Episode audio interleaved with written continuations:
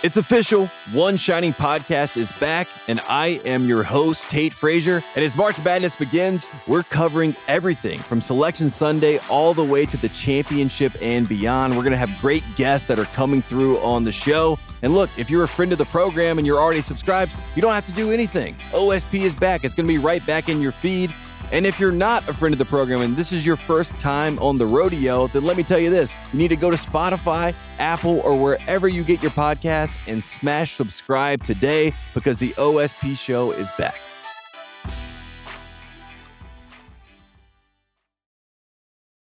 It's the Ringer NBA show presented by FanDuel. The road to the NBA Finals starts now, and FanDuel is the best place to get in on the action. Right now, you can check out the new and improved Quick Bets, which are back and better than ever for the NBA playoffs on FanDuel.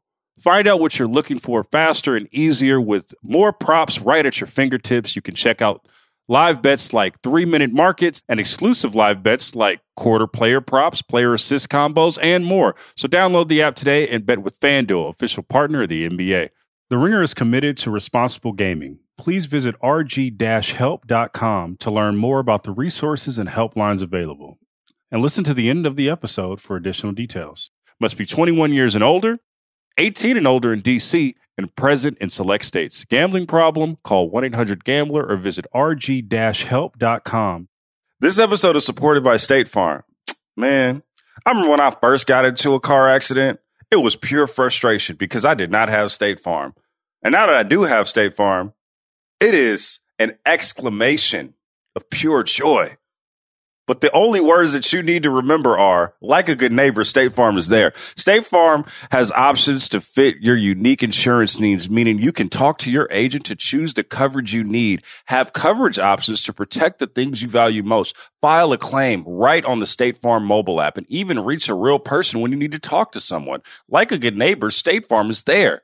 Learn more at statefarm.com.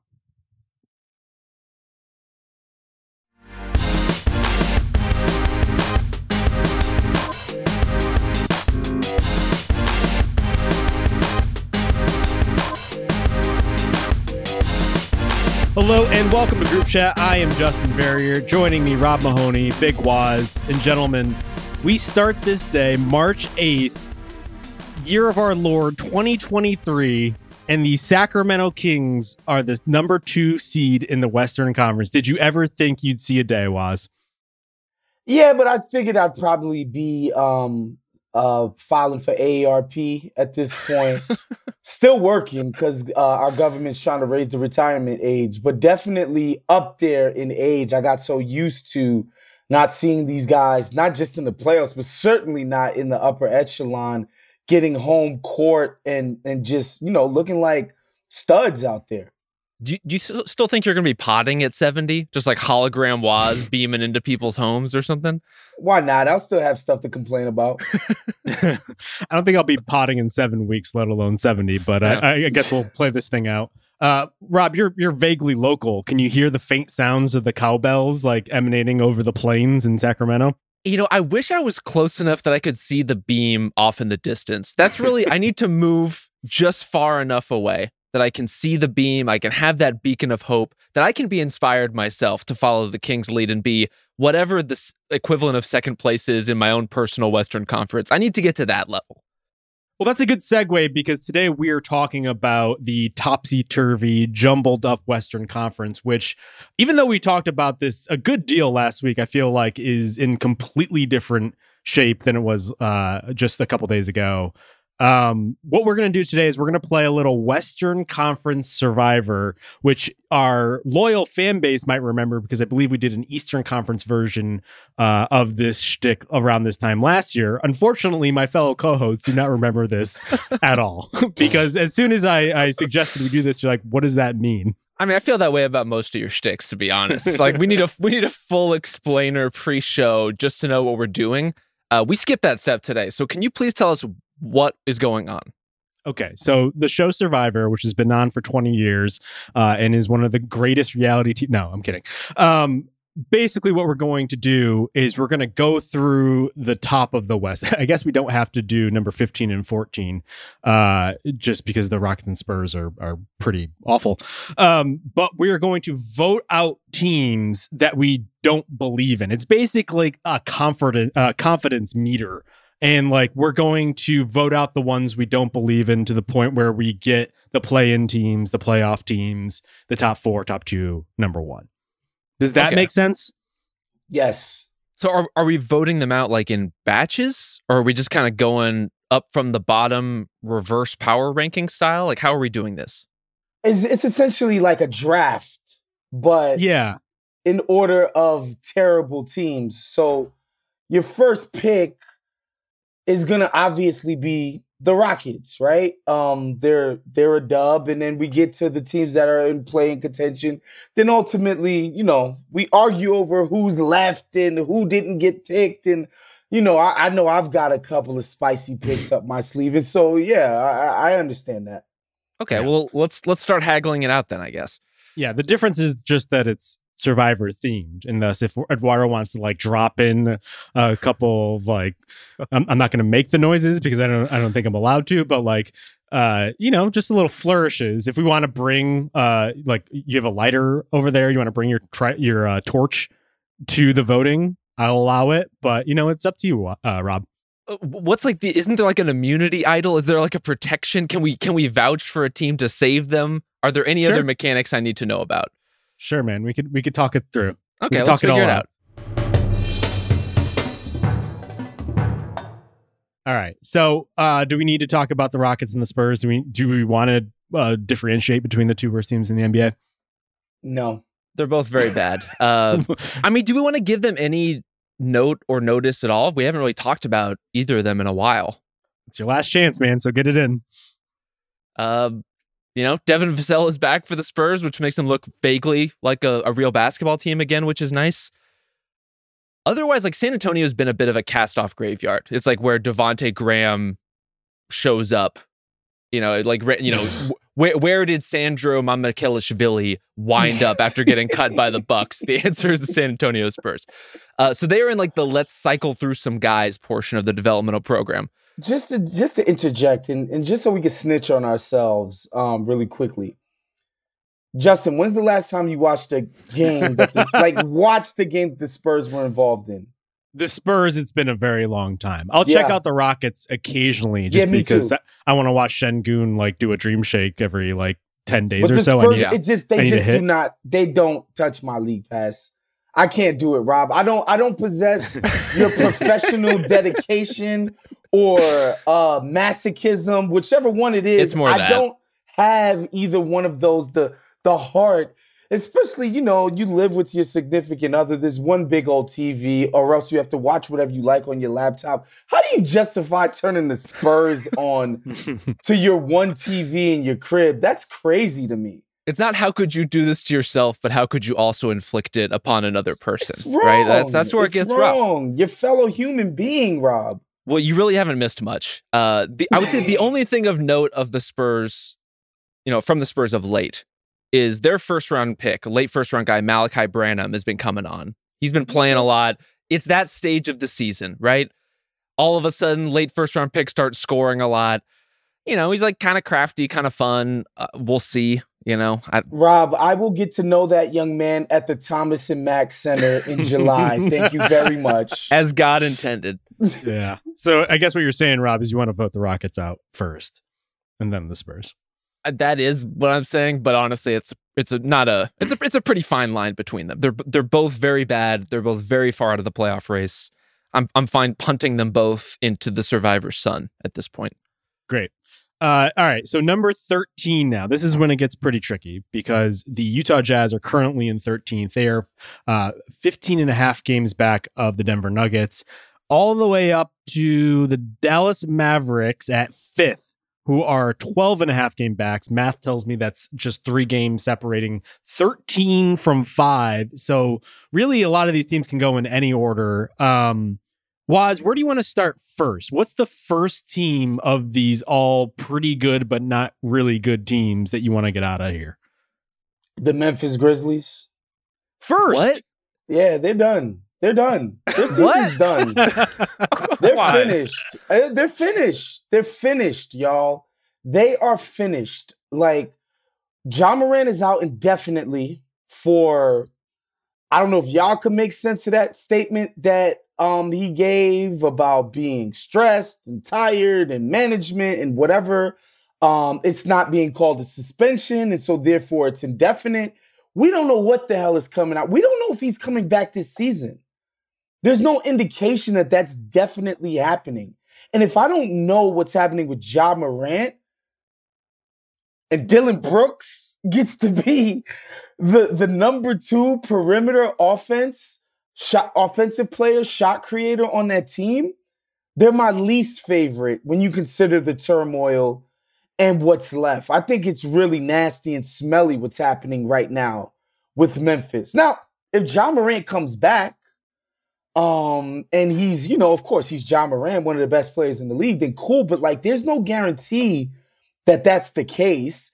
And what's afflicting him, we don't even know outside of the trouble that he's been in with the law and civil lawsuits and all of that kind of stuff. So to me, this is the messiest of them all. Um, because this guy is the focal point of everything there. He's the star, the sun, the moon, the ocean, whatever you want to call it. And if that's in flux, they're done this. They're done this year. There's nothing good happening for them this year with no Ja Morant. So yeah, yeah, Memphis. I, I promise some spice. I mean, you delivered. Uh, counterpoint: the New Orleans Pelicans exist. yes, that's Mm. fair. That is fair. You know, if we're talking about teams that who knows if their star players are going to be around or not, Yep. or available, Yep. or will play at all the rest of this season, kind of hard to overlook the fact that Zion's absence has been felt so profoundly in New Orleans. And we talked about that a lot last week. I don't think we need to get into the nuts and bolts of it too much, but they are just like as untrustworthy as teams get in their current state. Uh, Mhm. To the point that I would nominate them next. I take your points about Memphis. I just think that some of these other teams, like the Lakers, even the Lakers without LeBron, Portland with all their problems, like at least there's a possibility that Ja. Morant plays this season. And if he does, that team is pretty good. They, they still have stuff to, you know, they have to figure out their half court offense. Now they're down Brandon Clark, which really hurts them out for the season with the Achilles injury. But at least Ja Morant could conceivably play. Yeah, and, and, and not, yes, he could conceivably play. I'm just going off the assumption again from what these guys have said. Oh, we're keeping it, we don't know, which means God only knows when or if he's coming back this year, right? Yeah. And watching them play against the Lakers last night, and and again, the Lakers without LeBron, okay? It, it was it was quite pitiful. And the people who would have to shoulder the burden of Ja Morant's absence, uh, I just don't think they're equipped to do so. Even against, and again, it's a one game sample, but even against a lowly Laker team that doesn't have LeBron, you see what their glaring shortcomings are um, in a half court setting. And so that's why I went with that. Because I'm just like, even without LeBron, the Lakers, if you put these two teams together, So you're not a fan of Jaren Jackson Jr. ISOing against Dennis Schroeder on a crucial late possession against the Lakers. That's not what you're going for in in the in crunch time. yeah, I I would refer to the Pat Ewing meme. Um, do you practice that shot? Is that part of your game? No, that's not in your game. So don't do it. I guess the upside there is so Bane had a particularly awful game last night, three for 14, 0 for 5 Yeah. from three. You would assume that he's going to play better, and he did play better in the first game without Ja Morant the other day. Um, and just like the track record they've had of playing so well last season in particular without Ja. I know Clark's out, Adams is out, who apparently is like prime Shaq for this team at this point. But there's like they have all this stuff in the reserve. It's kind of like my criticism of, of New Orleans la- last week, and we can get into it this week too if we want. But it's just like they have a lot of stuff. Their their whole selling point is that they have so much stuff. Let's see the stuff do some stuff. You know what I mean? Like they should have the depth at the very least to be better than a Utah, a Trailblazer, some of these other teams that I have like virtually no confidence in. Hmm. I I I, I don't think this team without Ja is better than Utah or Portland. I Damn. don't believe Interesting. That I, I don't know if you've seen who's playing for Utah these days, uh, but it, it's mighty bleak. It's like it spurs. It's Rob coming up with players that we don't even know if they're real or not. Sure, and, and and, and you, you know what? It's fair because Utah is finally getting into April mode. Yeah, yeah. you know, April NBA basketball mode, and that's fair. Can I read you even- the rotation for the Jazz just really quickly? Last Yes, night, go ahead. a game that they almost won. so I don't, I don't even know how much this matters. But so they had Markkanen, Olynyk, Agbaji in the starting lineup. Talen Horton Tucker is now starting. He took 14 shots last night, and then they have a guy from Italy named Simon Fadaciccio, who Jesus Christ. Simone Uh, Fontecchio, come on. He's been, he's been playing all year. has he? How much has he been playing? Um, off the bench, Rudy Gay, Juan Toscano Anderson, Damian Jones, Kris Dunn, who I believe is on his second 10 day, and Johnny Juzang. Yet another player I've never heard of. Kris Dunn sighting is is the ultimate death knell, and and I do I do take your point. Um, with you know, even after the trades of some pretty damn good players, I thought they looked pretty competent. But you know, once you start resting everybody, um, and you essentially you have no point guard anymore. Um, I love Jordan Clarkson; he's having a career year, but he's nobody's point guard it becomes a lot tougher. But yeah, I, look, man, I, I think the Memphis Grizzlies are eminently guardable by anybody. I really do believe that. Um, and you know, part of what informs it for me is I'm watching the Knicks last night blow a lead to the Hornets.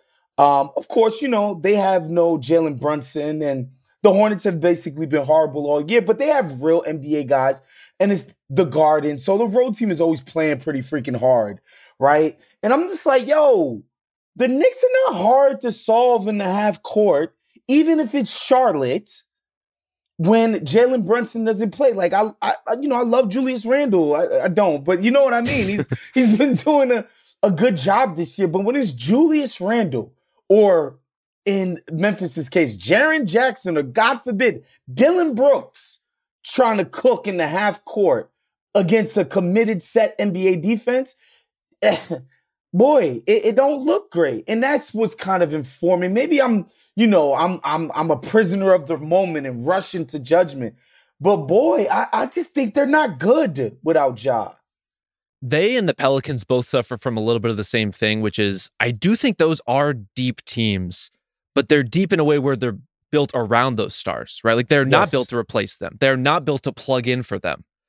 Even to the point that like Tyus Jones, like the, the gulf between really good backup point guard Tyus Jones and table setter point guard Ja Morant is just a chasm. Like functionally, a completely different style of play when those two guys are on the floor. To the point that Memphis is going to have to completely reinvent a lot of what they do. So if you go back and you look up the record of the Heatles era Heat, when Bosh would sit, when Bron would sit, when Wade would sit, the other two guys would just become the offensive hubs of the half court offense. When LeBron or whoever is there, they're overqualified in their roles, obviously. But when somebody's missing, they can take over the production of an effective half court offense. That ain't the case for nobody on the Pelicans and the Grizzlies, in my humble opinion. Well, I would quibble slightly. I think, yeah, you guys And are of right. course, we're talking about Hall of Famers here, right? Like, and and that's kind of the point that I'm trying to make. That, that Sure. like, Ja is a Hall of Famer. He's got a bunch of nice guys in his presence, a bunch of pips, if you will. Well, that's why the Pelicans are probably more disappointing because I think the Pelicans were Yeah, constructed Bi's where not supposed to be a pip. Ingram's supposed to be that guy, and he was that guy for him at least toward the back end of last season into the playoffs. And CJ McCollum was signed to kind of be the third guy there, and he's been at times pretty awful this season, especially as a creator trying to get other guys involved. Like those, if those are two of your primary creative guys, like it's brutal. I, I guess they were hoping it was going to be by committee. I'm sure Zion changes the calculus there, but I. I don't know. That that one's way more disappointing than a Memphis situation who is to your point, built around Ja first and foremost. Yeah, I think it's just been so long since we've seen the Pelicans be good at this point. Like early in the season, they really did have it rolling. They really did have something. They lost grip on whatever that was. I thought they were a Western Conference uh, final contender early in the season. Justin laughed at us and he ridiculed us because he hates the city of New Orleans so much. But ultimately, Feeling good Zion about those went da- those uh, early pods, by the way. I think they hold up pretty well. Hey, Zion, Area man hates New Orleans so much that he's accidentally right on NBA podcast. It's funny. I've been accidentally right a, a good a good deal lately. I'm sure. Zi- sure it's a Zion went down. Zion went down, and, and Justin was right though. He was right about that one. But like the difference is Memphis, we've seen the proof of concept. And while they have tapered off a little bit with with Adams being out when Ja was playing, at least we know that that team is good. Like even if, if they get him back and we'll see kind of what effect that has on you know him being in, out of the lineup and then back in it. We'll see how the team responds. We'll see who in that locker room cares about Ja Morant's situation as far as like his responsibility to the team and what's been going on lately, if that matters at all or weighs on them at all. But in terms of the basketball, like there's a lot to to fall back on there. To Rob's point, last year we'll remember that Ja missed significant amount of times and they steamrolled people. Yeah. Uh, they would just choke people out on defense. They'd muster up enough points, you know, for effective, for efficient offense and transition, uh, bludgeoning people on the offensive boards. They would find ways to manufacture efficiency in his absence, but it's like it's a defined absence, and you know when he's coming back, right? Um, and this is different. Also, I think the weight of expectation matters. When you're a young upstart and nobody expects anything of you, it's it's a different it's just a different animal, both in your approach and how teams approach you. These guys are no longer some sleeping, you know, little engine that could whatever upstart. Like not only do people see them coming, they hate their guts. They want to kick their asses every single night in every single city. And so that's why I think the proposition is going to be a little bit different this year. Okay, so Waz's first vote goes to the Memphis Grizzlies, the number three team in the conference. Uh, Rob, Rob, you're casting for the Pelicans as your first out of of the good teams. and you're I'm the voting Jazz. for the Jazz. Yeah. So what Okay. do, so what do we do per the gimmick? like what is this? Uh, I think we have to go to a fire making challenge now. uh, Eduardo, as as producer, do you want to break the tie here? Who do you want out first? Uh, realistically, probably the Jazz have to go first. I Great. think so. Yeah. Tough for the Jazz. Yeah. Tough for your guys' alliances, but uh, maybe you'll get them closer to the final. Um, all right. So next vote out. Uh, I have the Portland Trailblazers, another team that's been shuffling through some players. Uh, Anfernee Simons has missed six of the past seven. Doesn't seem like a big deal, but like at this point, every game matters. Can I just tell you Dame's point total from the past six games? Yeah. 71, which incredible. Uh, 25, 41, 33, 41, 31. They are three and three in those games. Yeah. Real, they've been bleeding points since especially since Nurkic went out. And it's it's again a lower profile situation than what's happening in Dallas, for example, but they're kind of in the same position. Like if they don't score a lot on a nightly basis, they just have no shot. Here, here are the mirrored opposing team points allowed totals from some of that stretch, Justin, and more. They gave 129 to the Hawks, 121 to the Pelicans, 123 to the Warriors without Steph, 133 to the Kings, 126 to the Wizards, 138 to your Oklahoma City Thunder, 129 to the Bulls. This is what the Blazers are right now. And they are Yeah. hurt, they are shorthanded. They they did not have a deep roster to begin with. It's really hard to take them seriously when they're playing like one of the worst defenses in the league.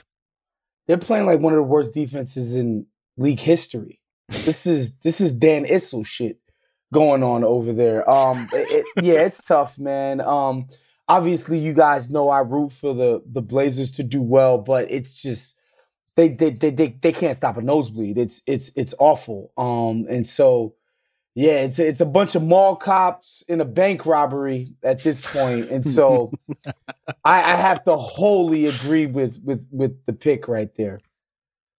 Wow. Do we have consensus? I Yeah. mean, are, are- I guess like what what happens to the teams that we didn't take off? Like, are the Pelicans still in the mix here? Are Yeah, the Grizzlies like, still did- in the mix we here? Send them to Alcatraz. Like, what's what's happening here? I don't know. I, I hadn't really thought about it that far. Well, let's just kind of gradually move up in groups and tiers, yeah, and we'll yeah, we'll let's discuss do everyone that. along the way. Well, hol- Yeah. well, hold on. Uh, In Survivor, like y- things Mhm. do tend to reset after a vote, so I think we have to like come to the table Okay. again and basically With- with like a come to a consensus. Yeah, yeah, yeah. So I think like okay, the Grizzlies. You guys don't have momentum for the Grizzlies. I didn't have momentum. Or sorry, Rob didn't have momentum for the Pelicans in that vote. I'm now Yeah. saying the Blazers, and it seems like I'm convincing you. So it seems like the Blazers should go. They're not Yeah. good, but they have Damian Lillard, and the Pelicans don't. Like I'm, I'm just gonna Yeah. keep returning to this point with the Pelicans. Like they just don't have the ammo right now to compete with these teams. Uh, unfortunately, your fellow voting panel isn't convinced by that. Uh, That's fine. at least yet. Um, but where did you have the Blazers on just like your confidence scale, Rob? I mean, that's why I feel okay. Like they were next up for me. They were next on the chopping block. So Yeah. they they do need to be eliminated in short order here. Like they just don't have enough guys. And Yeah. once Simons gets back from his ankle thing, and once Nurkic gets back, if there's enough time, maybe they'll be able to put something together. But like they are starting Cam Reddish right now. He, he didn't even play for the Knicks. Knicks. Who I- is not, and it's not like the Knicks have a bunch of big wings that they No. just love, and like they could use a six foot seven guy who has allegedly some level of athleticism and knows how to play basketball. Um, and yeah, he couldn't get off the bench. He's still picking splinters out of his ass. I will say this: long term, though, love it for the Blazers. Like they Yeah. didn't do the big swing, like give a bunch of picks in order to they make advantage of whatever this season is, just because they have Dame Lillard. Like, yeah, they does didn't it do suck if you are Dame Neil Lillard? O'Shea thing that they always did. Yes, Right. They took they took some flyers on Thybulle and Reddish and a couple other guys. They turned GP three into a couple second rounders. Totally fine. This They- wasn't they- your they year. didn't Let's think try it again a, next a, year. A backcourt pairing, a three man backcourt pairing of Dame Lillard, CJ McCollum, and Norm Powell would be able to go out and guard people. They never, they didn't think that this year and do that. So yeah, that's a good thing. Positive for sure. the wrench in that plan though, like Jerami Grant's going to be a free agent. If he leaves, I don't know how much recourse the Blazers really have to get better. Uh, so they may they may get they may be in a position get where they better. have to pay Maybe him a they'll lot. Just try to get worse, and obviously so Maybe so. by moving some big pieces. Maybe who knows? Wow. You're trying is to trade looking- Nassir Little on this podcast?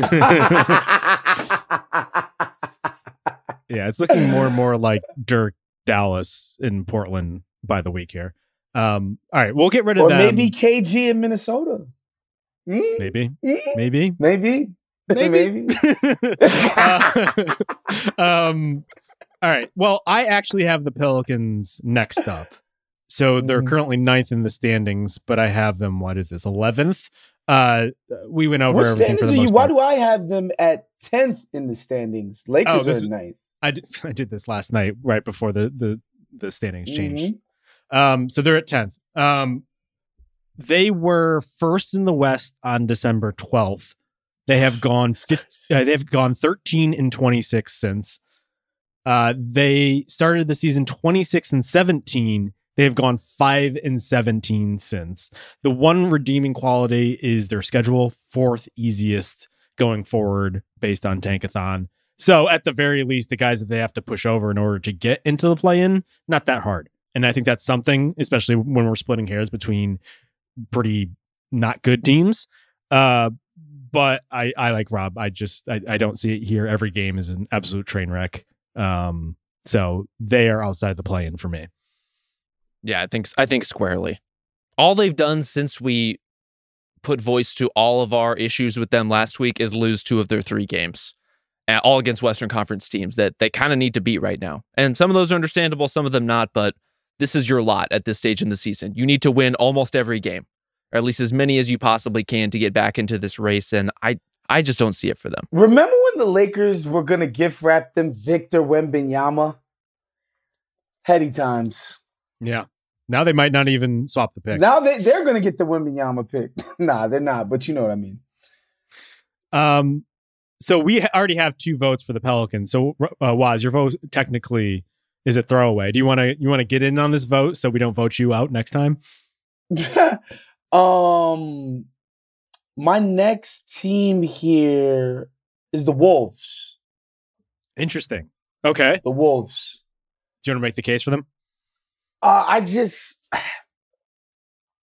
well, I, I'm, I'm, I, I love its trajectory from the year from struggling to figure out the Rudy thing to getting better at finding his spots as far as where to attack, like actually on the floor, like geographically where he needs to be around Rudy. Uh, the Conley thing has been nice, although not, you know, spectacular, obviously. Um, and what's going on with Karl Towns? What's the, Has anyone what's the seen him? news?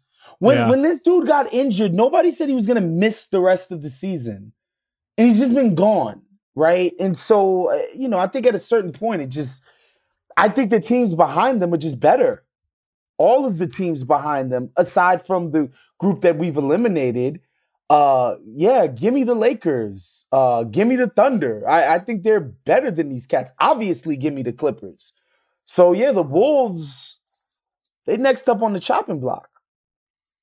Yeah, I uh, I tried to give the Wolves some credit on Bill's pod yesterday for being a solid defensive team, and then they just Mm. went and got wrecked by the Sixers as they are ought to do. So I'm just gonna respectfully withhold all comment on the Minnesota Timberwolves basketball organization at this time. Uh, I, I, I- I can't I can't vouch for them anymore. Like they are so up and down. Um, Honestly, a lot of these teams are, but them in particular, where it's like the focus seems to be there and then vanishes. The intensity seems to be there and then vanishes. On balance, they are a good defensive team, but you just never know when the game is where they're going to like blow it against the Hornets because no one is paying attention. It's they're really tough to count on, so it's it's hard to vouch for them in an exercise like this because how can you trust a team like that? Also, I think Dennis Lindsey in the past has been a competent GM. Some people would even say really good Tim GM. Connelly. Tim Connelly. Oh, sorry, Tim Yeah. Connelly. Excuse me. Tim Connelly um, has been a competent GM. I got my white guys mixed up. Um, but, but, but, you know, I, I think he got the job and he got a mandate from new ownership to make this big splash. And the the roster is a little unbalanced um, because of that. And I think with an offseason to sort of balance out the roster in the way that we saw the Lakers do this trade deadline where it's like, oh, okay, there's a point guard and a shooting guard and LeBron and oh, okay, the, the team now makes sense. There's a rotation. I think they can do that this offseason and they will be so much better for it for having an offseason to achieve that. And so that's what I look forward to for them. And then, you know, they could come in with an actual plan next year. So when you look at just the roster and you strip away the expectations heaped upon them this offseason, which they brought upon themselves, so they don't really deserve any sort of extra credit there. But if you just look at what they have, this is about what you would expect for them, right? A play-in team, an Anthony Edwards driven team that, you know, has some promise to it, maybe long term, but ultimately kind of disappointing. Like they don't have a ton of extra talent just lying around in this team to the point where like Nickeil Alexander Walker, who wasn't playing in Utah, all of a sudden is is one of their key rotation players. Like Taurean Prince, some of these guys, like Naz Reid is a revelation, but it's just not that talented of a team. It doesn't have like a clear identity as a team. And I think if we were to step away and and look at that in the broader picture, you'd be like, oh yeah, that makes sense. But obviously things are just going to seem more disappointing because they got rid of every single pick for Rudy Gobert, which is the worst trade in probably history. yeah, it hasn't gone great. You know, yeah, yeah. it hasn't gone great. And I was bullish on that deal, quite stupidly. The Gobert thing, I, I do have to say, like, it's pretty clear he's not the guy he was. He's not Mm. exactly who he was in Utah. You can see it, like, look at the block numbers alone over time, right? Like, there's a clear trajectory there that's not positive. But as a media body, like, we don't do a great job of accounting for the fact that Gobert is not a defensive player of the year candidate anymore. But you also, like, wouldn't know he exists from just like NBA disc. Like, it's like he vanished Yeah. off the face of the earth. Yeah. He is a he's still a very good defensive player, but it's clear at this point he's not propping you up as a top three defense right now. Like And he's not that. And that was the bet, right? It was, That was the this idea that Utah would surround Rudy Gobert and Donovan Mitchell with all offensive minded, offensive focused kind of guys. And it wouldn't matter um, that and Joe Ingles wasn't terrible, but you know, like Joe Ingles or Bogey, like these guys were good de- defenders, but they were not world beaters. Mike Conley, towards the end of his career, just couldn't stay in front of people oftentimes. Donovan Mitchell just gave up on the idea once he became, you know, a 25 point per game kind of guy. And so, and you know, the list went on, and you got Jordan Clarkson. Like these guys didn't defend. And it was like, we got, well, we got Rudy. We'll stay in the top 10 no matter what we put out there because Rudy's so good. Minnesota assumed that he would be able to perform those duties for them. And that just hasn't been the case. He's been a good defender. He just hasn't been a world beating, all time great, you know, four defensive player of the year award winning type of defender. And, you know, that's unfortunate. Do you think those days are done? Like, it, I, I think some of it is a Gobert thing, and I think some of it is with the way the scoring is in the NBA right now. Can you be the defensive player of the year caliber guy who single handedly uplifts your team to elite levels? I don't know Mm. that you can do that. Like, if you look at the best defensive players in the league right now, like Giannis has Brook Lopez, and Jrue Holiday, and that's why that defense is good, right? Like, Mhm. the Grizzlies have a wide variety of good defenders led by Jaren Jackson Jr. yeah, and that's talk why about their we talk about is good. Dillon Brooks, but I don't think that defense is what it is without him. no, Is Philly a counterpoint? I think they have some good defenders. You know, like I don't think they have great ones, but they're also not one of the elite defenses. Yeah, maybe Yeah. you're right. Uh, Like Embiid, Embiid does a lot there to prop up a lot of guys, and I think that's probably the closest closest example we have right now. But by the numbers, the Wolves with Gobert are about the same as the Sixers with Embiid. Like defensively, like overall, Yeah. their number is about the same place. and it's it's funny because it's one of those things where you watch night after night where the best, you know, um, paint protecting big man is often pulled away from the paint from his man. Yeah. Exactly. You know, Yeah. and and when guys are getting blown by, like you can try to go, run and go help, but you're gonna be late if you're in meaningful help position.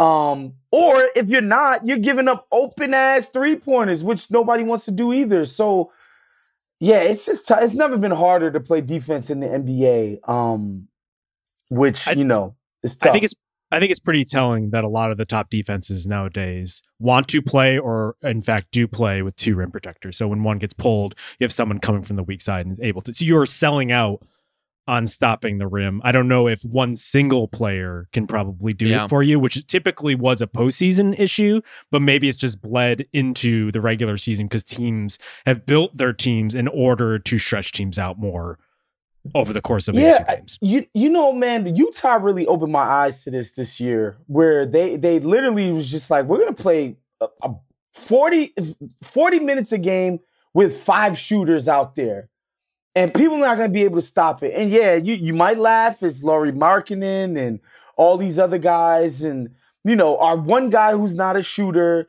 Uh, Walker Kessler, but like realistically, when we sub him out, we got Kelly Olynyk in there. Like, we are playing five out all day, every single day, and that it was hard to stop, even with these guys who we were like chopping block trade trade bait type of guys, and they rose to the level of competent offense when we thought they were a tank team. And so, yeah, man, if if the Utah Jazz could give the best defenses in the NBA a run for their money by, you know, just simply by their philosophy and having the personnel to spread you out all game, you know, it's, it's tough. It just shows you how tough it is to guard these days. So the Wolves trade might not only be bad at face value, but it might be behind a trend uh, Yeah. that probably isn't going backwards. So somehow it got worse today. Uh, but we had the Pelicans out first. Are we saying the Wolves are the next team on the list? Yeah. Again, I, I I can't possibly defend them at this point. You know, Okay, so the the Wolves technically make the play-in cut, so they are number ten here. Um, Mhm. Who's next? I think this is when it gets particularly interesting. it's the Lakers. Yeah. Hmm That's what I got. I don't like Hmm. the uh, this guy is just willing his team to wins level analysis, but I don't know how to explain what else is happening right now AD is other than. Anthony Anthony Davis has been incredible. He's brute forcing his way through some of these matchups. And the Lakers need every bit that he can give them. And they're they're squeaking by. They're getting by. I do not trust it beyond that.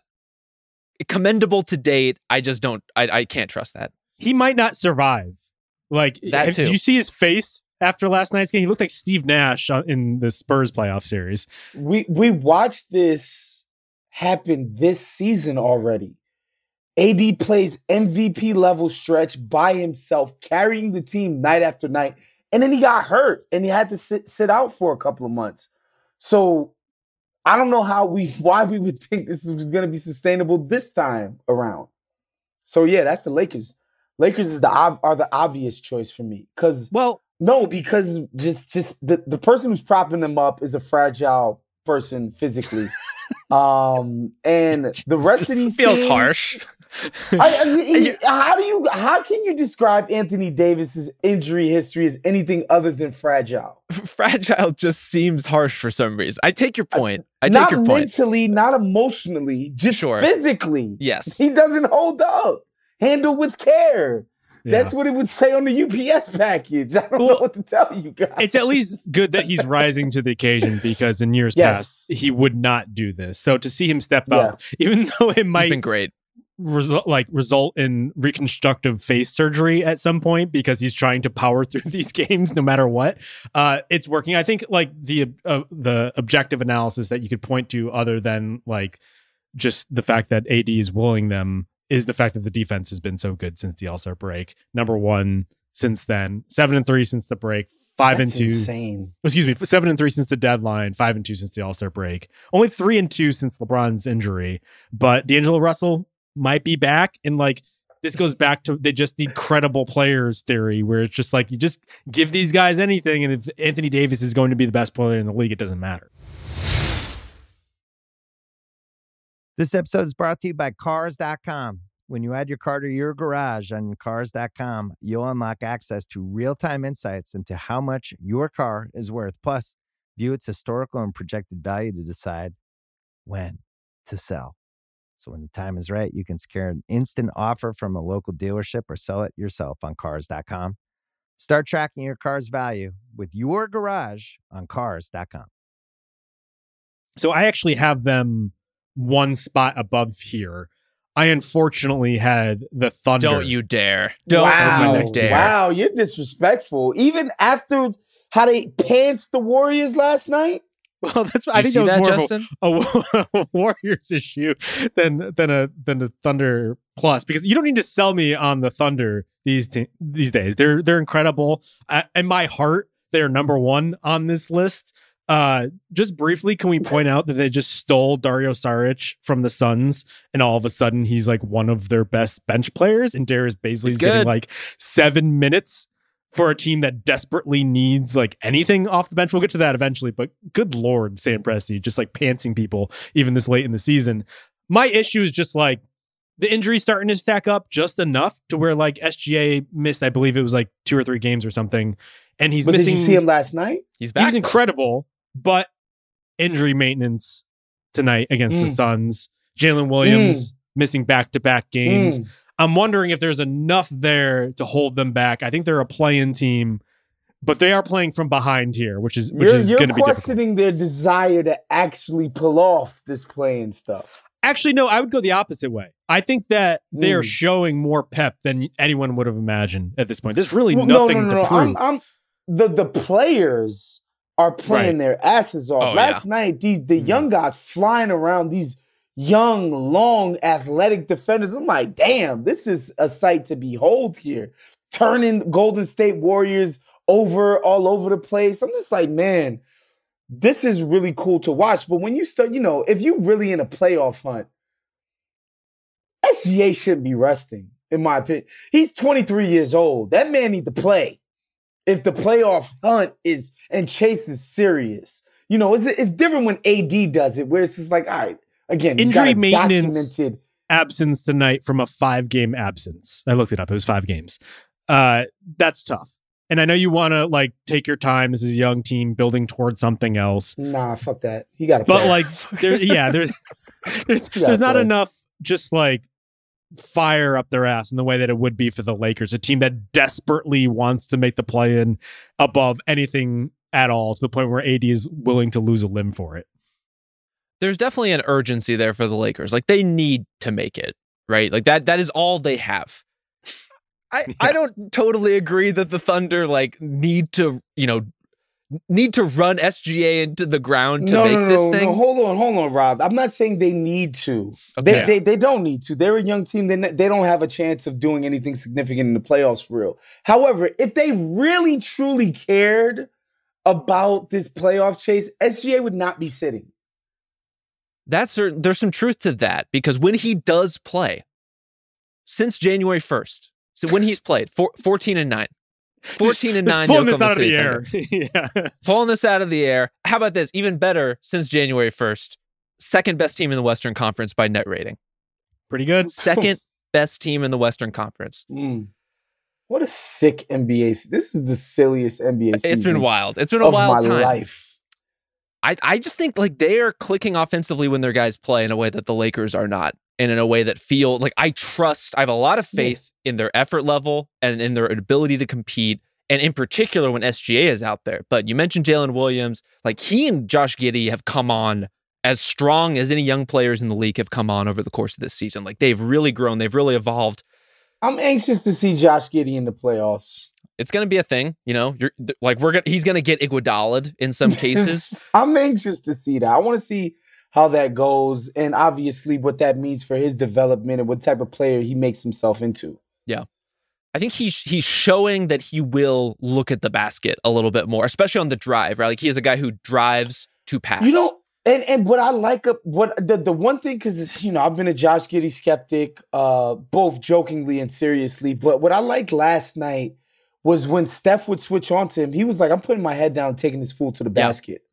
That is that's encouraging. That's the stuff that people like Ben Simmons would refuse to do. yes, right? It's like I get a smaller guy on me. These guys think they can ignore me with some nothing defender. No, I'm going to make them pay. And that's something that's really encouraging and exciting to see. he's he's just going to be bigger than a lot of the guys who guard him, and so as soon as he kind of gets through that full mental shift of like I need to punish people, and he's starting to get into that mode, and he's starting to pick those spots a little bit better.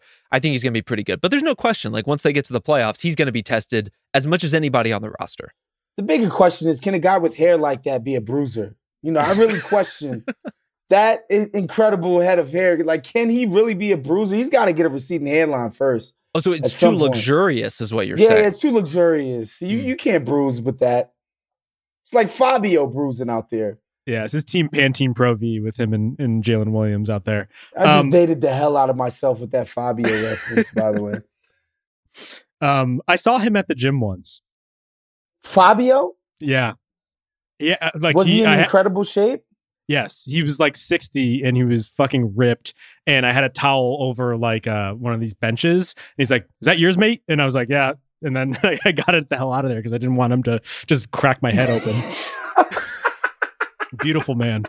Um, Is that a risk when you're around Fabio? You just might get your skull cracked. Hey man, I think a I big like- Dude. I think I uh, broke gym code by putting like a towel over something I wasn't using at the time, uh, and Mm. and he Oh. was politely uh, Hold holding me on, accountable. quick, quick question: What gym were you? Were you at an LA Fitness or an Equinox? This sounds like an equinox. No comment. Um, Wow. Well, I'll say this: I uh, I joined an Equinox last year because it was coming out of the pandemic, and I didn't want to be near anyone's fucking like Wow. COVID sweat. Like, I was like- you didn't want to, you didn't want to get cooties, so you Yeah. joined Equinox. This is And a lot of let me tell comment you- for a no comment. I, I could probably count on the number like on my hands like the number of times that I actually went like I was out of shape I just uh, but I wanted to go somewhere I was like all right I gotta go somewhere clean and then I didn't use it and it was one of the worst wastes of money of, of like my entire life So- so what you're saying is you burned even more money by not Yes. going than you thought you were going to when you signed up. Exactly Yes. it was a bad investment but I, I do have the Fabio story I also saw one of the, the, the twins from Selling Sunset it's, it was it was good people watching I'll say that um but yeah the Thunder uh, I have I have the Thunder out before the Lakers. It sounds like you guys have the Lakers and then the Thunder. Mhm. Yeah. Okay, so we'll go in your order. I didn't get the votes for this one. Um, next on my list is the Memphis Grizzlies, who was had out first. Uh, Rob, who do you have? That feels like the spot for them. Like on my Mhm. personal list, I have like, you know, the the Wolves and the Jazz kind of in this range, but since they're long gone at this point, it feels natural that we get to Memphis. They just have more on-court questions. They have the huge looming off-court question. In any kind of tiebreaker scenario here, and I think we're kind of getting into tiebreaker territory, right? Like Memphis and even Sacramento and the Clippers and the Mavs, like all these teams, the Warriors, if you want to bundle them up, are all kind of in the same grouping together. And I just don't see any reason to give Memphis the benefit of the doubt on almost any front right now. So if we're, if we're gonna if one is going to sift to the bottom, I think it makes sense that it's the Grizzlies.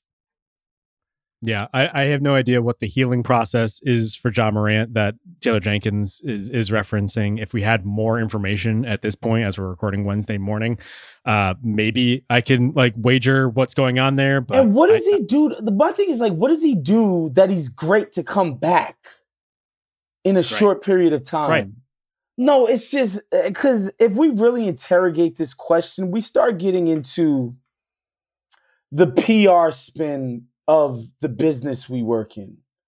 And how often can we actually trust the information being given to us by organizations when it comes to stuff like this? How, like, and for all I know, like, Ja Morant might actually be dealing with mental health issues. There might be some breakdown somewhere, all of that stuff. But also, how do we really know or trust that this isn't just PR spin? It's just like, Yeah. yo, just fall back for a week and a half, come back, it's cool, chill on the Instagram live, move on with your life.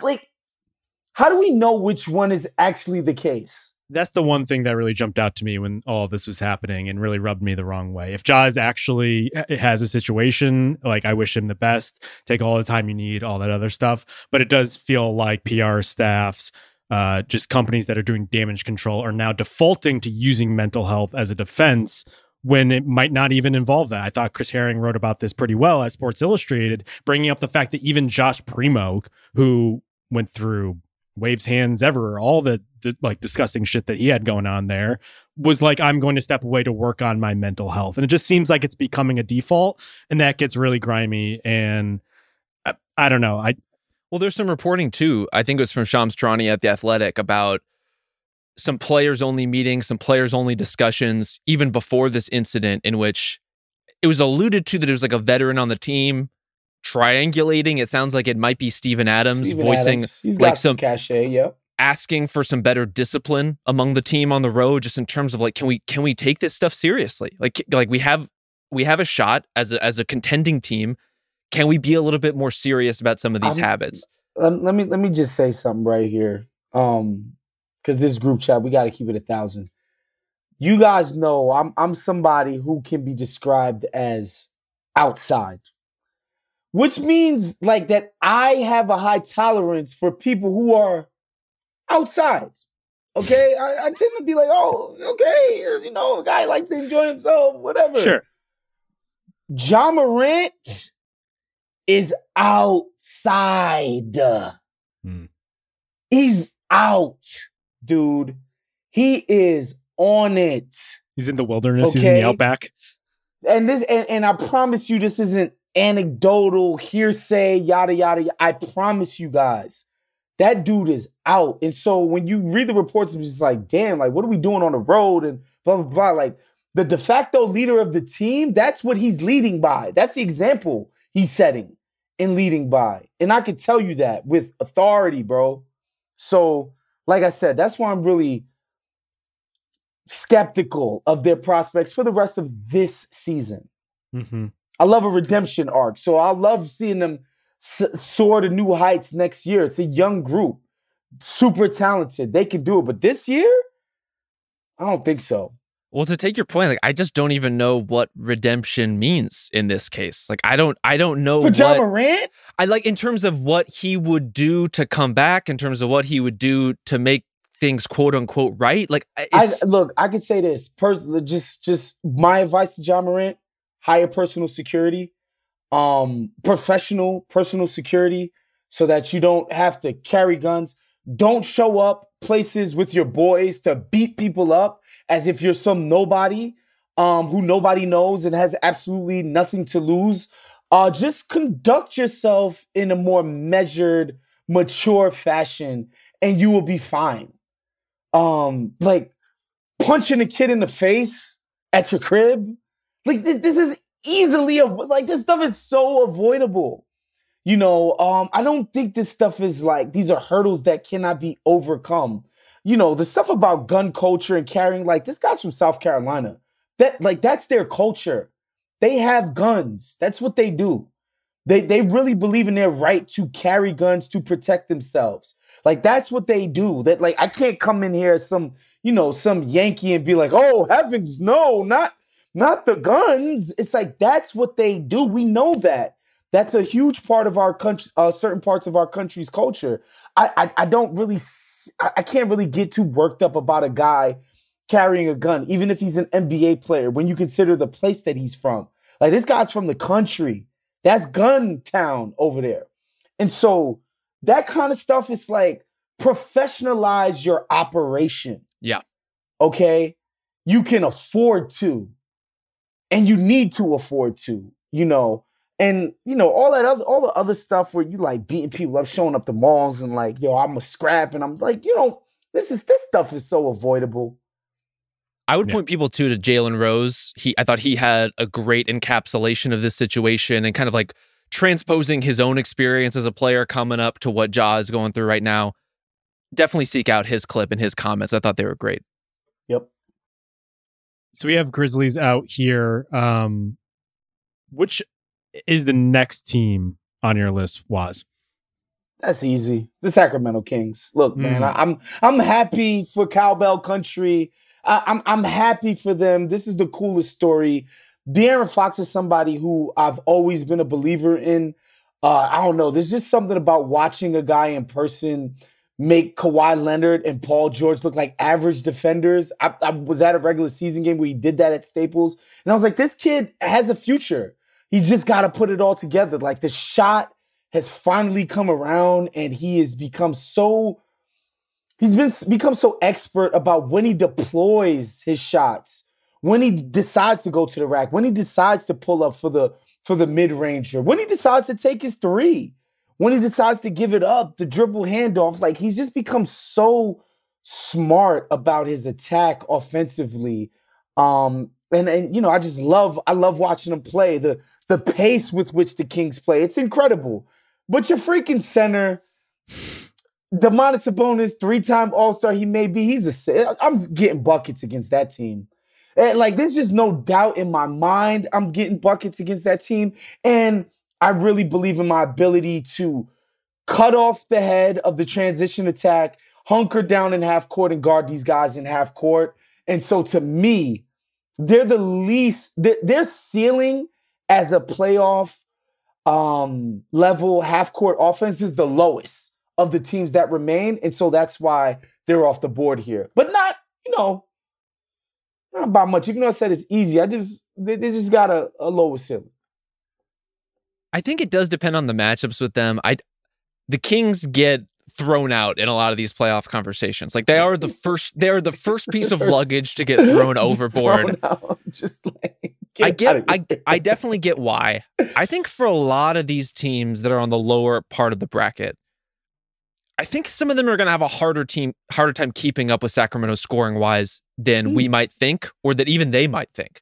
I think the Clippers are a great example. Like the Clippers getting a series against the Kings, I feel a little more confident about their half court offense was about Sacramento's half court offense. Like I think it's pretty good. I think it's yeah, pretty they, they formidable haven't guarded in freaking months. like they they don't play defense, but like the the Clippers defense hasn't been great either. They, you it's know, been nasty. and so that's honestly. just that's just one hypothetical matchup, right? Like you can go through this exercise with the Warriors or the Mavs or the Wolves or the Lakers or anyone else in that range, but I think Sacramento is going to be tough. I think they are going to score really well.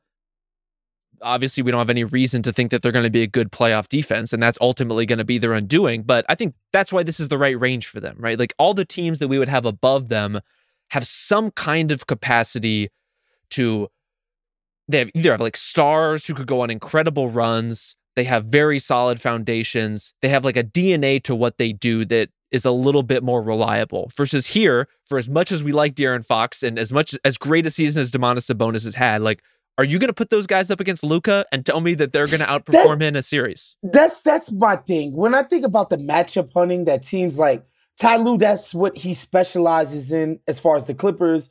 Luka, just the matchup, like Malik Monk is gonna be on the court while Luka's out there in a playoff setting, and, and I'm supposed to believe this is gonna work out great.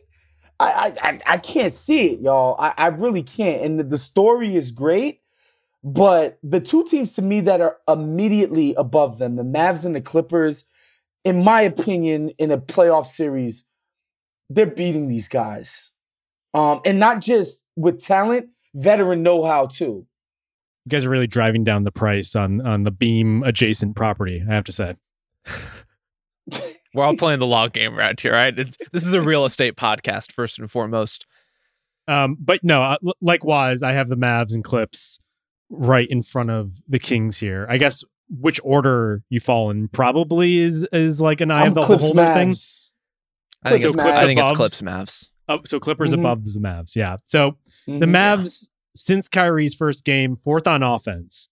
Incredible to watch. Just watching him and, and Luka play off of each other, dueling banjos, scoring 120 whatever a game at this point.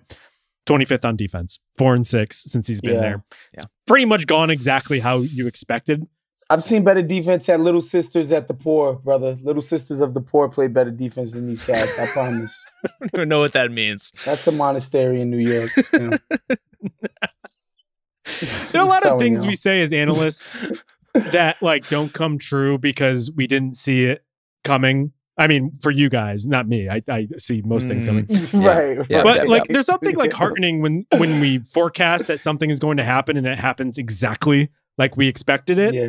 to and i think the kyrie experience in, in dallas has been just that and so uh like you guys yeah i, I would put the clippers above them even But the you know clippers what? are now I'll one say and five this. with russ Yeah, I'll say this. People are talking about, oh, um, you know, the offenses look tough late in games. They lose in close games, man. Really close. That's those are fluky results. We know historically, those are fluky results that can go either way, literally 50-50. You know, they could have just as easily, for real, conceivably won all of those games. And so I think it's looked better than people have given it credit for. And I think they can be better than the fourth best offense in the league um, as presently constructed because of the talent. What makes me a little nervous with the Mavs is uh, Tim Hardaway Jr. is back to playing out of his freaking mind, and Mhm. Justin Holiday has played really well. Like a lot of their role guys are are clicking right now. What happens when they don't? Also, Yeah. also Maxi Kleber is the Bill Russell of your defense. That's that's a problem. Honestly, it's not e- it's not even his fault though. Like the Mavs are they're such a bad second rotation team. Like Maxi is gonna step up and contest and like pick up guys when he should, and then behind him is just crickets. Like there's just nothing. There's no one stepping over to to bail him out. And don't bring up defense in the same sentence category universe of Christian Wood. That's just never going. That's never going to be a thing that happens. well here's the i think the question about where these two line up if the clippers never signed russ would you feel better about them than even the warriors on this list who i presume is is going to be coming right after the clippers I, I think there's a chance. Here's the thing about the Russ thing. I think there's a chance that Ty Lue is dumb like a fox and he's playing Russ this heavy minutes and giving him this responsibility to prove to his guys that it doesn't work. the bait and switch And later on, I love it. Yes, and later on, he's going to be like, guys, we tried it. We did it your way. It did not work. It was a disaster. We're doing it my way now. Yeah. So I think there's a chance that that can actually be the case. Well, it certainly was pointed that before they signed Russ, there were some questions to Lawrence Frank about like what does this team want out of its point guard position now. And he basically said he listed a bunch of qualities that were everything that Russ but Russell Westbrook. Uh, and then Paul George went on the signed Russell Westbrook campaign and they signed Russell Mhm. Westbrook. And so maybe there's Mhm. some truth to that. Maybe you just need to show this is what this looks like. And I think, in fairness to Russ, there have been some spots where he's looked really good, especially playmaking in space. Mhm. There's Sure. still the problem of contributing or really Why not is he contributing. games? That's the thing. When he does Why have the is ball, he orchestrating possessions at the end of close games don't know. in 20 freaking 23? That's absurd. don't know. It's weird. for a team that was perfectly fine before they signed him Like I had They were so much optimism after they got Eric Gordon in there. They made the few little adjustments that seemed Eric like Gordon made has not looked sense. great, guys. By the way, So I was reading a story uh, on the Athletic by our guy Law Murray, and uh, he was bringing up how Covington finally got into the game, played a couple uh, key minutes for them the other day in a game that they obviously lost, but still. Um, and he had this one tidbit where he says that Covington has not shared the floor with Leonard and George at the t- same time since the preseason. I was like, Insane. I was like, oh, That's you mean insane. up until this game, right? Which is still wild because it's been two thirds of a season at this point. No, no, no. Still has not, even though he played in key possessions of this late March game. guys, the idea that you would have a closing lineup that included Kawhi Leonard and Paul George, again, two capable guys, on the ball guys, and you would rather play Russell Westbrook a nothing on defense and a negative nothing um, when he doesn't have the ball in his hands in offense. Like that, you would play that over Robert Covington. It just make it make sense. I thought Ty Lue was Vince Lombardi. What the hell is going on here? Uh, play Terrence Mann more. Play Terrence Mann more, please. That too. I'm I'm, I'm begging. So wait, He's a very good basketball player. He fits very well. Please play Terrence Mann more. So Ty Lue is playing Phil Jackson mind games with Russell Westbrook, but he's not putting in a quality I know that's the fatal. for- That's the fatal flaw. The fatal flaw in my um in my hypothesis. we probably just That's don't see it. It's, it's too brilliant that we just actually can't comprehend what's going on there, right? But here's the thing: we've made the case for why the Clippers shouldn't be higher. Why should they be here? Like, do they deserve even being this high? I And I think this- Kawhi Leonard has looked so incredible lately. He has. He's I say this as someone who's I've I have taken a run at that football ten times on this podcast this season. I I I am easy to sell on the Clippers, but we haven't really said any reason why they are a contender. Listen, I, I I remember I remember being in Las Vegas the day that they executed the Kawhi signing and Paul George trade. I remember all of my media brethren and sistren. Oh my God, they stuck it to the Lakers. Oh, and they're gonna win championships. It's gonna all the the, the, the, the freaking wing defense and all the length and the depth and this, and they're gonna be so unstoppable they're not that, right? they're not to win a championship. They're, they're not. This is not a championship contending team. They're not. But do I like them better than the Mavs and the Kings? Hell yeah. I think they're more reliable. I think in a playoff setting, you know, high pressure, high leverage possessions, I have a trust in them to execute on both offense and defense, man. I have a I have a trust in their ability to sack up defensively in a way I just don't I just don't see it for the other two teams in this tier that we're talking about. So when you say they're not contending for a championship, No, no. you think you think zero percent chance. zero, zero, zero. So long as the Denver Nuggets exist, Rob, Oh Jesus. they have no way of winning a championship this year. Zero. So for you on this list, where does the championship percentage start? Like the like I'm guessing everyone below the Clippers are don't. at like five. Okay. They've got a shot. Warriors are- they have a shot. Last night was was distressing as hell. Um, the idea that this Warriors team that I watched put the clamps on people last year in the playoffs, just in moments where they just straight jacket fools, that they couldn't stop the OKC Thunder from dropping 135 on their heads. the mighty OKC Thunder. That's 21 ins- turnovers. That'll do it. insane. Okay. And so I still, but again, it's the Warriors. I got to give them the 5%. It- they're like the modern Spurs for me. Any playoff that they're in, I'm going to give them a chance to, you know, ultimately come out on top. Um, but yeah, they they they're five percent. Phoenix, I give them a 20. I give them a 20. And I give the Nugs a 30. That's that's that's me. All right. That's me. So I have a stat for you guys. Uh, Stat of Draymond. Draymond Green is shooting 33% from three right now. One Okay. of the lowest marks on the team. Uh, our friend Jordan Poole, marksman, Steph Curry understudy, future of the Golden State Warriors. 32.5%. Now the volume is is starkly different in, in Yeah. both cases, but and the shot quality is starkly different. Yeah, the attempts are a little different. Yeah, I'm just not sure that Jordan Poole is any good. And I, Wow. I think we've been towing this take for a little while here. I, Okay, I just Michael think like, Pina, we heard you. I just when is this guy going to do more than score when he starts? I think is my question. Not to uh, not to fully out our guy Michael Pina, but at some point we're gonna have to air the top 100 discussion tapes of his takes on on Jordan Poole because he has some feelings. You know, maybe, maybe we'll maybe we'll get him on the pod sometime he's to not talk about it. alone. Like, No, you know, I remember Haralabob was just like, yo, he's a one way guy whose one way isn't even that good, you know? And so, what exactly is he? I just think when he's at his best around what this group does well, it's very valuable, right? It's another guy who can break down a defense um, with the dribble. We know they kill the defense with the pass and the threat of the shot, and that they break down defenses that way. But you know, when people are switching everything and you got to start attacking mismatches and hunting mismatches, to have a guy that can credibly break dudes down off the dribble, that matters on this team where Steph is the only other person who has even remotely a shot, and Wiggins too at times.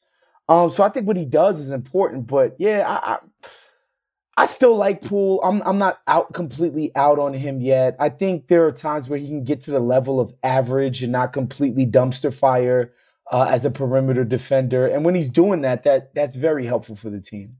I know Honestly, that's though- hard hitting analysis. I mean, it is hard. It's it's a hard truth that they have to swallow at this point in the season, right? Like, what is Jordan Poole to another successful Warriors run?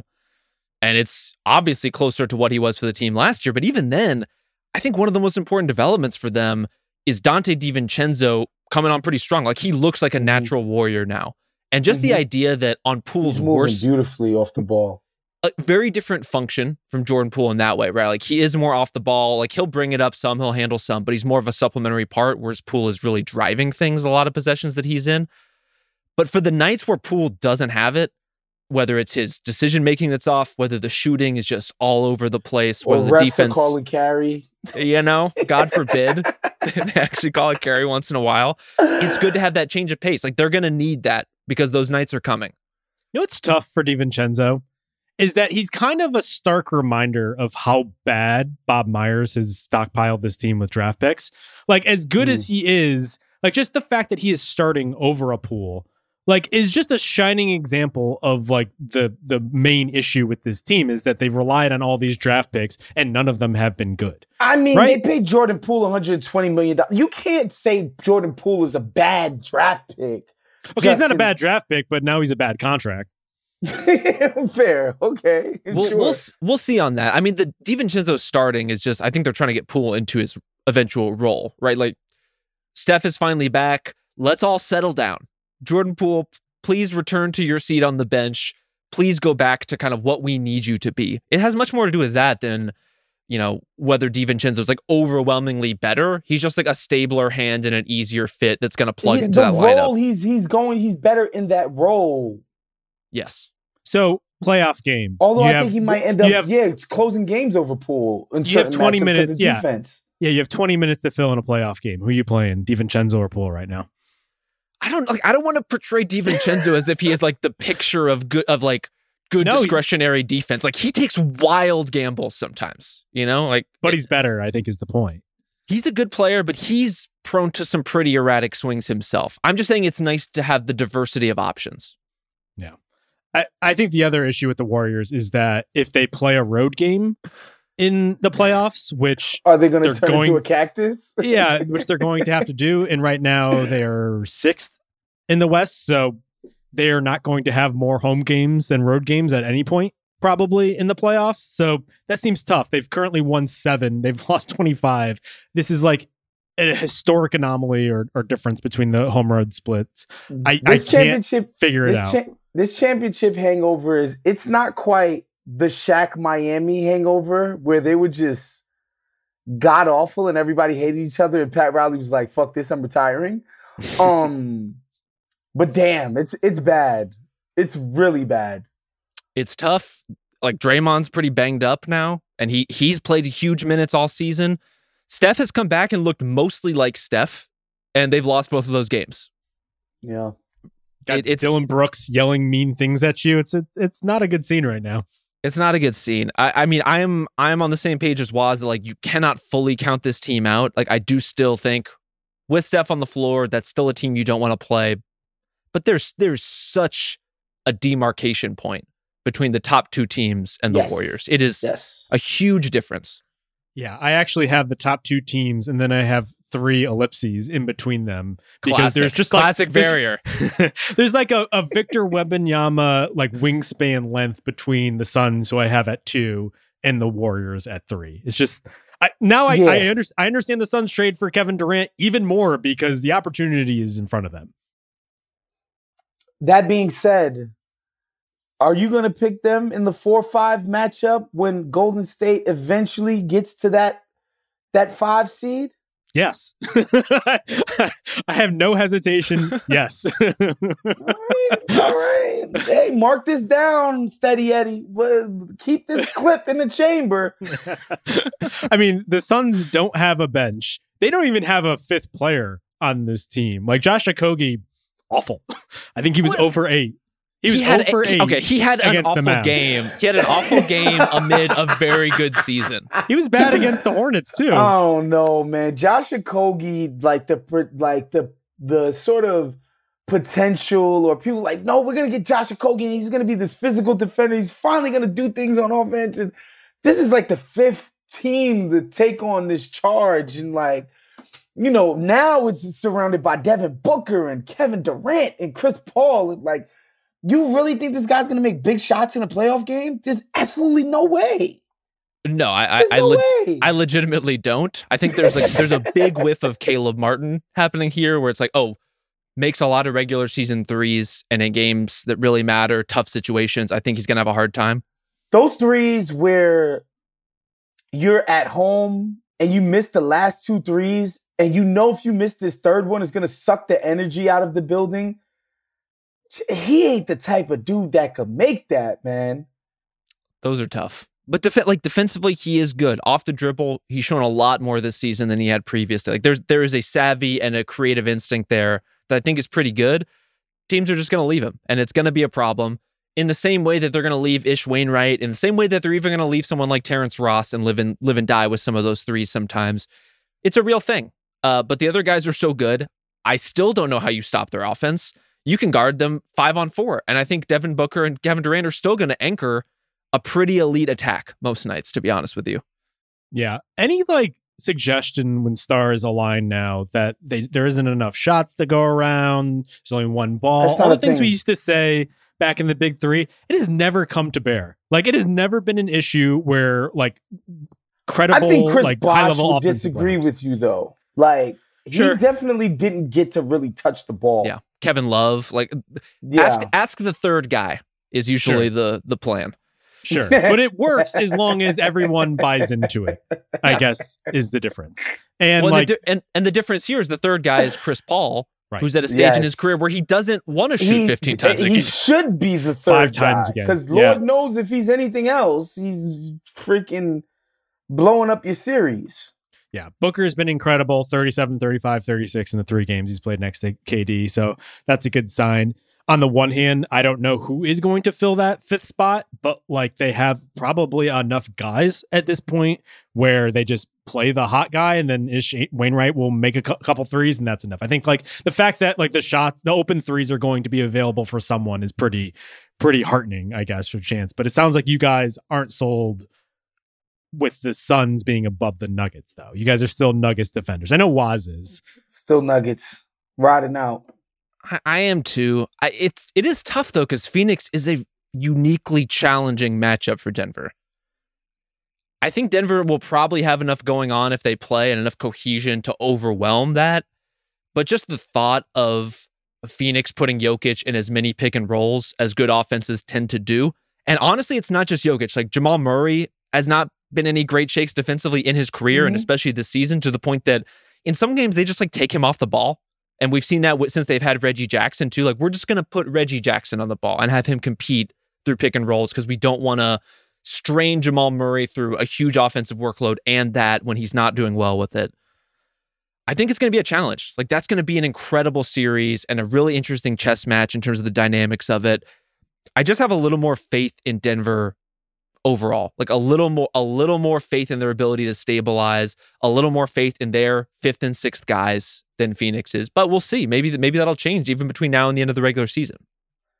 Yeah, and man, it's it's kind of crazy, but there's a chance that Phoenix ends up they're probably gonna overtake the Grizzlies um as the third seed. And so Denver would probably get to avoid them until the conference finals. Uh, which would mean more and more wear and tear on these injury prone ass players in Phoenix. And so, you know, you know how that Well, goes. I mean, it's not like Denver is uh, like a paragon of, of health and fitness. Nikola you know? Jokic, baby, he's an Iron Man. yeah, I know, but unfortunately, Michael Porter Jr. only has like two back discs at this point, so we'll, we'll see how that holds up over uh, over a series. I mean, my head says Denver, my heart says the Suns. I do think uh, in a series the Suns are going to be a big problem for the Nuggets, the but like, playoffs. yeah, Well, even even before we get there, just looking at like w- what Phoenix's trajectory could be. First round, Phoenix could play Dallas, they could play Golden State, they could play the Clippers. Like we're going to see KD go head to head with those kinds of teams and those kinds of players Mm-hmm. from round 1. mm-hmm. And and we'll see what that means for Denver. Like Denver could get tough matchups too depending on how the play-in shakes out, but man, Suns Clippers would wet my beak. Oh my lord, that would be so fun. that'd be a, that'd be a great way to start off like playoff Mavs, kickoff weekend. Suns, uh, Any iteration of Mavs, Clippers, Warriors, Suns in the first round is going to be money. Hmm. So what we're saying Now that here, Devin Booker's talking slick and the Kyrie element and all, it's NBA basketball, baby. Devin Booker talks so much, and like I guess Yeah. now he has a reason to, but like man, after last year's postseason, after not winning in the finals, like it was a tough, it was a tough road Wouldn't for him. But I'm, I'm glad that he's much? back to being. Wouldn't you talk that much if you beat the Kardashian curse, man? Come on now.